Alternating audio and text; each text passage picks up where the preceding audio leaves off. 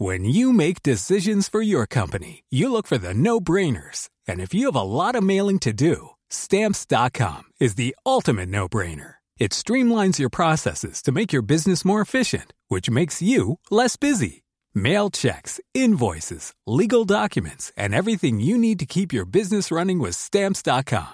Seamlessly connect with every major marketplace and shopping cart. Schedule package pickups and see your cheapest and fastest shipping options from different carriers. With rates up to 89% off USPS and UPS rates. And with the Stamps.com mobile app, you can take care of mailing and shipping wherever you are. Make the same no-brainer decision as over 1 million other businesses with Stamps.com. Sign up with Code PROGRAM for a four-week trial, plus free postage and a free digital scale. No long-term commitments or contracts. That's Stamps.com. Code Program.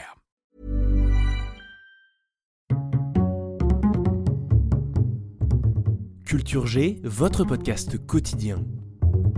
La granda fratino estis trezorgema, kai si ciam helpis sian etan fratinon. Ce que vous entendez, ce n'est ni du russe ni du portugais, c'est de l'espéranto. L'espéranto est une langue construite, c'est-à-dire qu'elle n'est rattachée à aucun pays. Créée de toutes pièces à la fin du XIXe siècle, elle a été inventée avec une grammaire régulière, sans exception, et les mots se combinent pour former un vocabulaire riche et précis.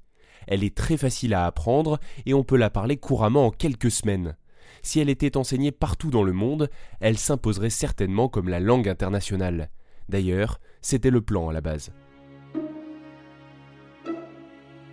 L'espéranto, c'est un peu l'histoire d'une utopie, celle de l'anti-Babel, avoir une langue commune à toute l'humanité pour que nous puissions communiquer sans difficulté et que nous n'ayons plus envie de nous faire la guerre. Moi à mon bisounours, je lui fais des bisous. Des gentils, des doudous, des géants, des tout fous. Sans rire, l'espéranto est tout de même parlé dans 120 pays par plusieurs centaines de milliers de personnes. Selon certains membres de la communauté espérantophone, il serait même jusqu'à 10 millions dans le monde. Des millions? Des millions, hein, vous êtes charmante, mais vous voyez ce que ça fait déjà un million, Larmina? À l'origine de cette langue, il y a un homme, Ludwig Zamenhof.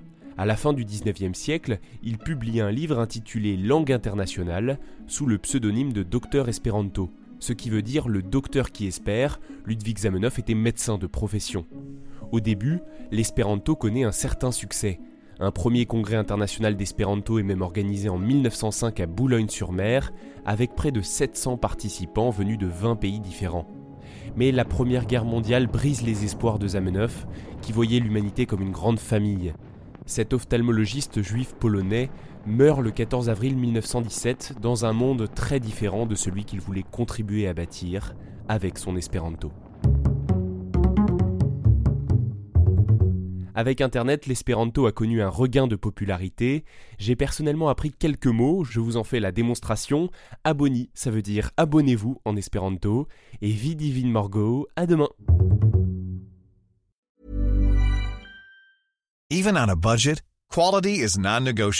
That's why Quince is the place to score high-end essentials at 50 to 80% less than similar brands. Get your hands on buttery soft cashmere sweaters from just 60 bucks, Italian leather jackets, and so much more. And the best part about Quince, they exclusively partner with factories committed to safe, ethical, and responsible manufacturing. Elevate your style without the elevated price tag with Quince. Go to quince.com slash upgrade for free shipping and 365-day returns.